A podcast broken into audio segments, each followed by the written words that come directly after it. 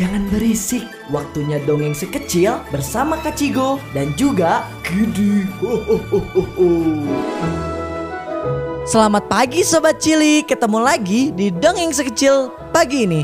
Ada Intan nih yang udah ngirimin dongeng lewat WhatsApp di 0813 20 900 992. Dongengnya berjudul Kera dan Ular Piton. Langsung aja yuk kita dengerin dongengnya.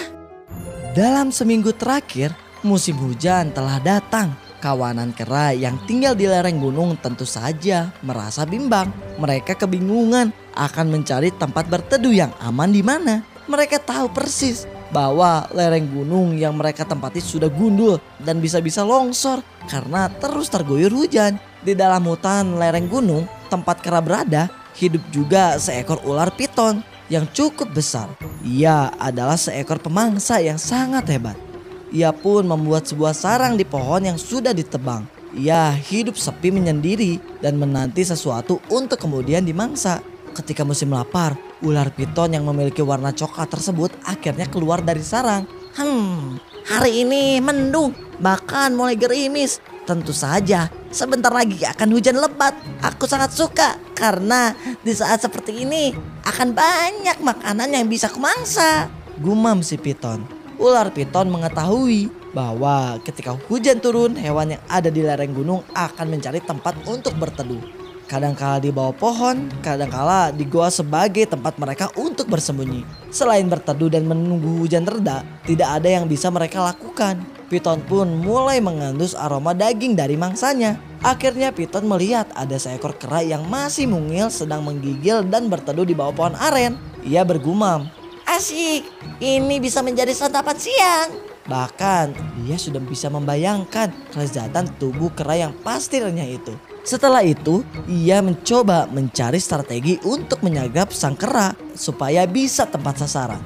Ketika sudah dekat dengan sang kera, si Piton mendapati bahwa kera tersebut sedang merintih seolah sedang kesakitan. Ular Piton pun berubah pikiran. Dalam hati ia bertanya, sakit apa sih dia? Piton pun kembali mendekati kera yang sedang merintih dan menggigil sendirian. Hai kera, kenapa kamu menggigil? Apa kamu sedang sakit? Apa kamu demam?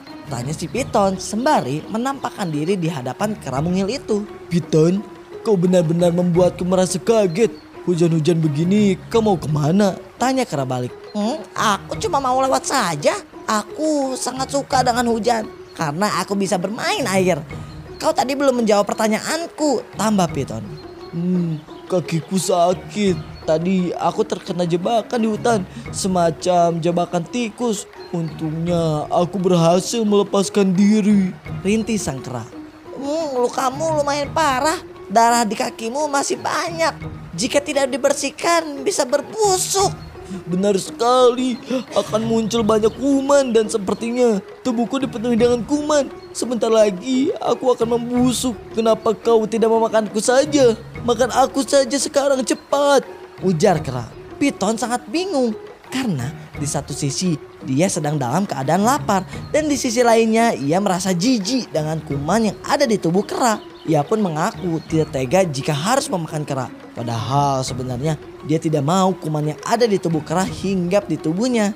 Uh, baiklah, aku akan membersihkan lukaku dan mencari air sungai terdekat. Eh, baik, kamu tenang saja. Sekalipun kau sudah kembali sehat, aku tetap saja tidak akan memburumu. Tambah Piton. Akhirnya ular Piton pun menjadi lebih dulu meninggalkan sang kera yang mungil yang cerdik akalnya. Di dalam hati sang kera tertawa terbahak-bahak karena ia bisa menyelamatkan diri dari ancaman sang ular dengan sangat mudah.